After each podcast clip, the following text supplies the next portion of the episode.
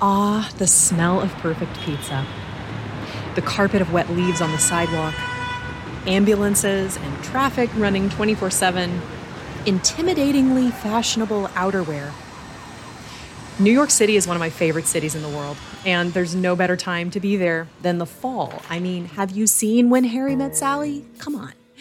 And how much more beautiful will all of our cities be when they're perfected in the love and the grace of God?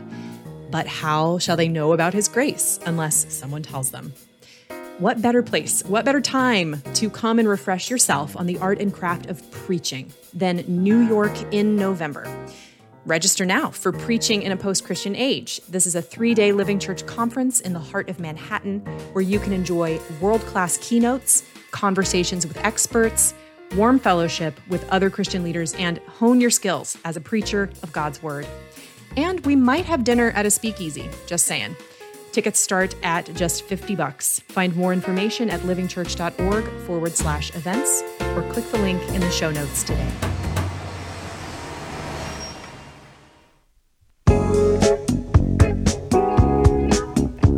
That smooth Christian jazz you're hearing means you've tuned in to Same Old Song, the lectionary podcast of Mockingbird Ministries.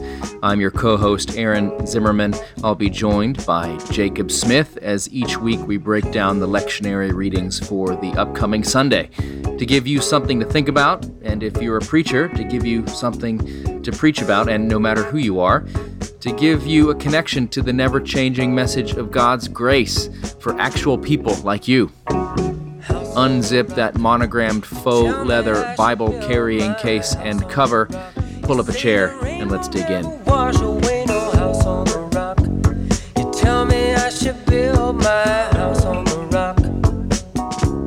Jake, I'd like to begin this episode with a personal question. What is your favorite Halloween candy when you go trick or treating? Where do you feel like you've won the jackpot? You tell me yours, and I'll tell you mine. All right, I'll go first. The king-size Snickers. Snickers is my favorite candy bar. And, you know, if you the mini ones, the fun size, that's fine, I'll take it. But, you know, do you really love me? Then give me the king size. My favorite candy bar of all time is Take 5, but nobody ever has that for Halloween. It's like, I don't know, still hasn't caught on. I'll tell you what okay, you go. What's your fave? My favorite Halloween candy is definitely malt balls. Like Whoppers. Whoppers. I used to love Whoppers, and then they kind of, I don't know, they turned on me. But I used to eat those things like so much. Okay, worst. What's the worst thing you can get in your candy bag for Halloween? I would say anything black licorice. I put Tootsie Rolls in that category. I'm an American. Count me out. Yeah. Now Tootsie Rolls aren't bad, but those are standard. That just means they don't love you. They didn't really care. They're indifferent. But black licorice says something. Yeah. Black licorice says something. I don't like you. Get off my lawn. Yeah. Black licorice says we celebrate harvest festivals in this house. It's the coal in the stocking for Halloween. Yeah. Okay, so the reason we're talking about this is because we're preparing for Sunday, November 5th, which is the first Sunday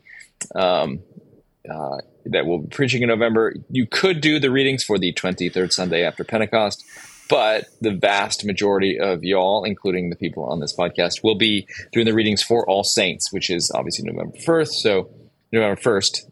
So we're just going to do that. If you want to look at the readings for the 23rd Sunday after Pentecost, it's just going to be you and the Holy Spirit. That's right. Mm-hmm. That's right. Good luck. Nice. I'd like to give a shout out to the clergy of the Episcopal Diocese of Texas who just finished their clergy conference. I just came back from that today, and it was a great time of fellowship. And I thank you to the folks who said, "Hey, we listen to your podcast. It's really great." And they also said, "What is Jake's problem?" And I just said, "How much time do you have?" Yeah. No. All right, let's dig in. We got Revelation 7, verses 9 through 17, where John looks and sees a whole bunch of people. Then we will turn to 1 John chapter 3, a mercifully short and mercifully beautiful and powerful reading. And then Matthew 5, 1 through 12, from Jesus' Sermon on the Mount, and where he gives the Beatitudes, the beginning of that famous stump speech of Jesus. All right, so good. All Saints Day. Jake, could you just tell us about it? Kick us off. Give us the All Saints kind of 101. What's the Wikipedia entry? Well, I'm not looking at it. So, but, basically it is one of the original feast days in the church year. And it goes back to shortly after the Diocletian persecutions. And what had happened was is that typically people remembered those that had died in their particular region, and everybody had particular person that they really favored, and so that was the patron saint of the area. However, after the Diocletian persecutions, and there were just so many of those who had died, and so it became a wonderful opportunity to remember all the saints. And so that's really where it gets its kickoff. And so to remember that there is the church militant that's here on earth as it strives towards the prize, and there is also the church triumphant, with whom we join our voices during Holy Communion. Who's this Dalmatian you keep talking about? What's that? The Dalmatian persecution? Diocletian. Emperor Diocletian. Pulling your chain. Come on. Yeah, dude. Emperor Diocletian, who killed a lot of people. All right. So we will, so we're going to be using those themes as we look in the readings, be looking for that kind of, the communion of saints, like all the people that together we form the body of Christ, both those that are here on earth with us, like Jake and me, and then all those folks who have already gone on into the nearer presence of our Lord, who sees him now face to face. So those ideas, death, life, the things we can see, the things we can't see, the example of the saints. This is where you will sing, hopefully, for all the saints. And then there's that hymn, which I don't know if you sing at Calvary Saint George's. I like it, but I also don't like it. The one was a doctor, and one was a blah blah blah. Oh yeah, I hate that. Torn by wild beasts. Anyways, so this first reading, Revelation said, but no matter what, preach the gospel, because that's what it's all about. Whether you're a saint on earth or a saint in heaven.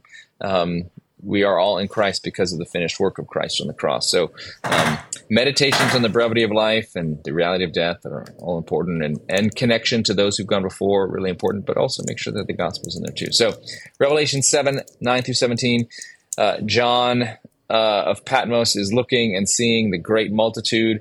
And this is really supposed to give you the visual picture of all those saints who have gone on before, those whom we love but see no longer. And he sees a multitude that is so big that he can't count it. And there's a couple of things that are important about this. It's from all tribes and peoples and languages. So heaven, this vision of heaven is full of all the different kinds of people on the earth. And there's a lot of things you can talk about. You can talk about what they say. Salvation belongs to our God. It's a wonderful statement about God as the one who does the saving. We often think of saints as those who kind of are good people, and for their good efforts, they are rewarded or something like that. But they say salvation belongs to our God.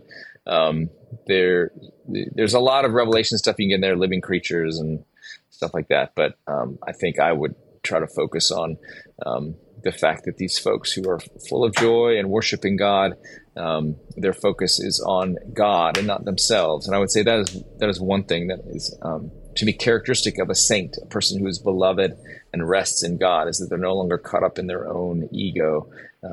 They are now sort of mercifully, finally outside of their own heads. So those are some of the things. What would you add to that, Jacobus?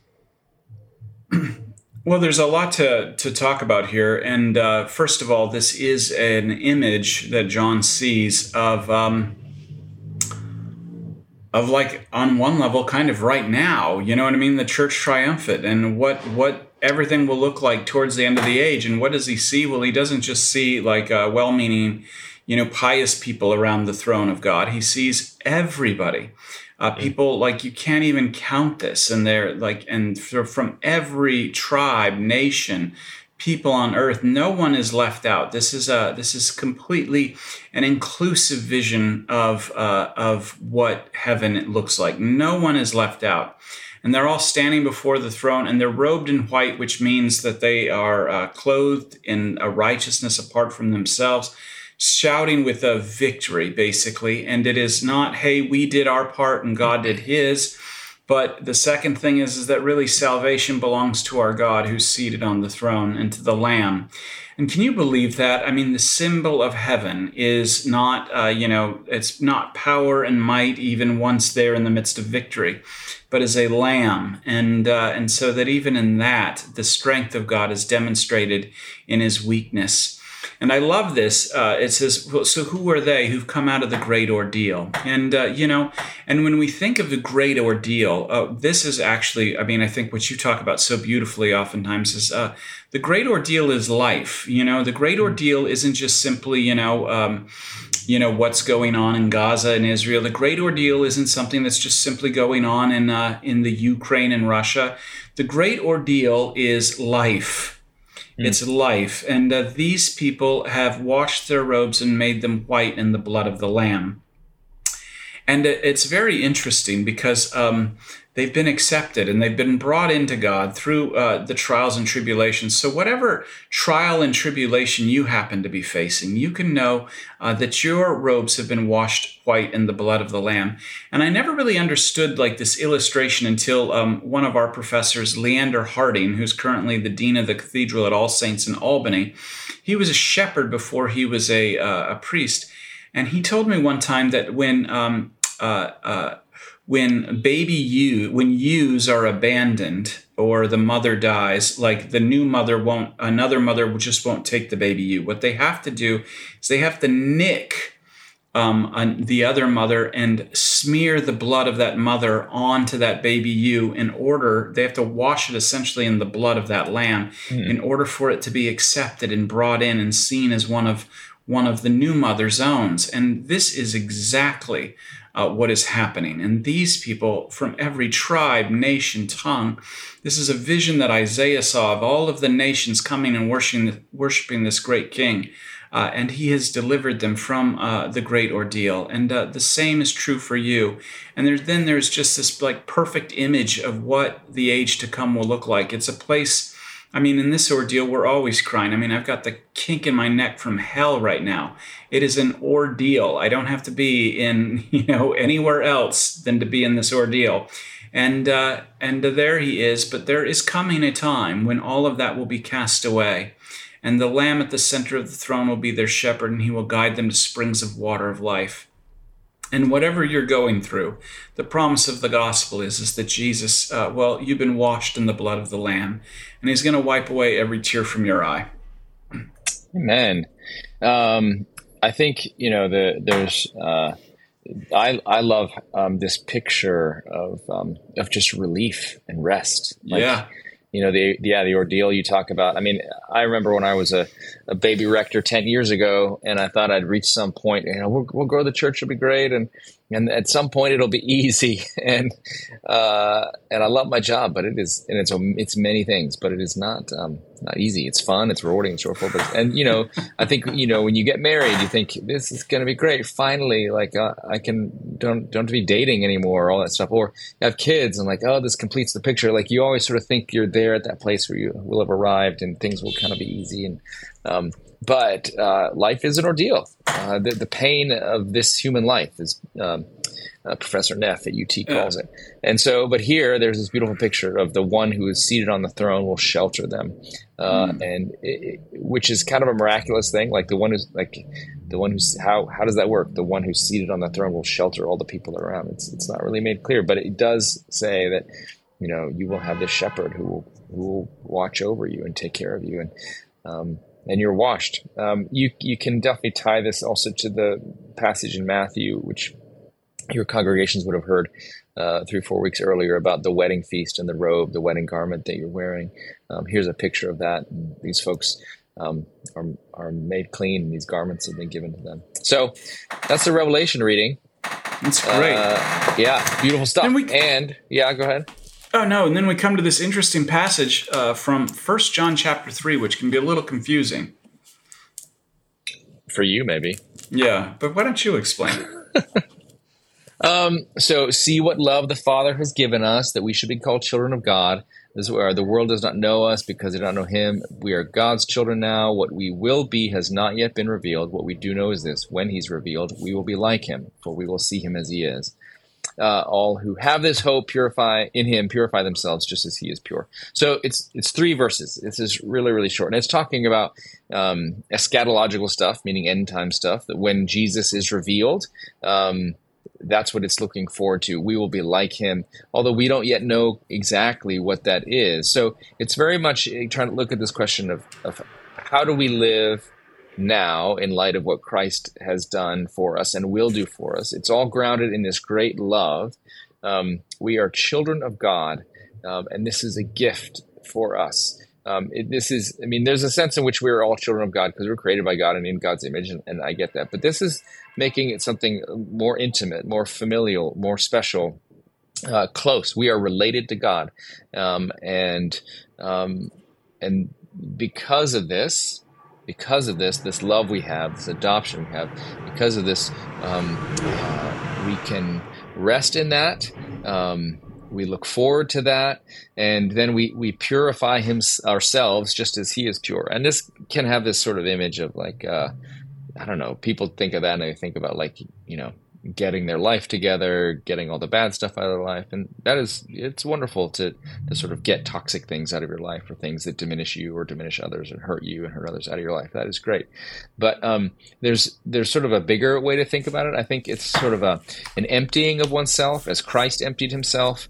As we see the saints in the Revelation passage, these are folks who they're no longer wrapped up in their own heads and their own anxiety. Like this is, if you think about your life and being impure, it's not because you looked too long at the barista or you've been thinking about that guy you dated in high school or whatever it is. Like, I mean, there could be an element of that is encapsulated in this, but basically what humans need to be purified is the sort of constant self-obsession and anxiety that we're always living under, and to be moved into a place like Jesus is pure. Why was he pure? Because he knew who he was and he was loved and he rested in that. And that's why he wasn't tempted by the offers of power that were given him. He didn't fall for people's flattery. He didn't. He was someone who knew who he was, and he knew he was loved, as he heard from the beginning of his ministry. Yeah, and so he could do all those things. So this is like, we hear purify in these very kind of puritanical, moralistic, often sexually connotation things, and that's not what is really here. This is purifying yourself of the worldly stuff that swims in your head, and getting to a place where you can be focused on God because he loves you and you're his child, and resting in that. That's what purity looks like.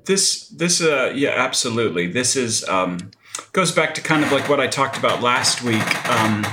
Sorry about that. I'm moving. I've got this kink in my neck, so the chair is rocking. Jake, I want our listeners to know Jake is recording this in extreme duress. It's like someone has, I don't know. He's like the look on his face is not a happy one. But how much he loves you. There's an ordeal going on right here. But this is the powerful part. Is that it goes back to what I was talking about last week. Are we living to make a difference? Because if that's the case, then we failed. And you can purify yourself all you want, and it's not going to come to fruition. Or are you living in the difference that has already been made? And that is the key to understanding and unlocking this text. The reason the world does not know us is that it did not know him. But beloved, we are God's children when? Not when we finally purify ourselves, but now, and what will be has not yet been revealed. This lines right up with St. Paul that our lives are hidden in Christ Jesus. So, of course, it doesn't look like you're a child of God sometimes. Like, you know, right now I'm just like, Lord, where are you?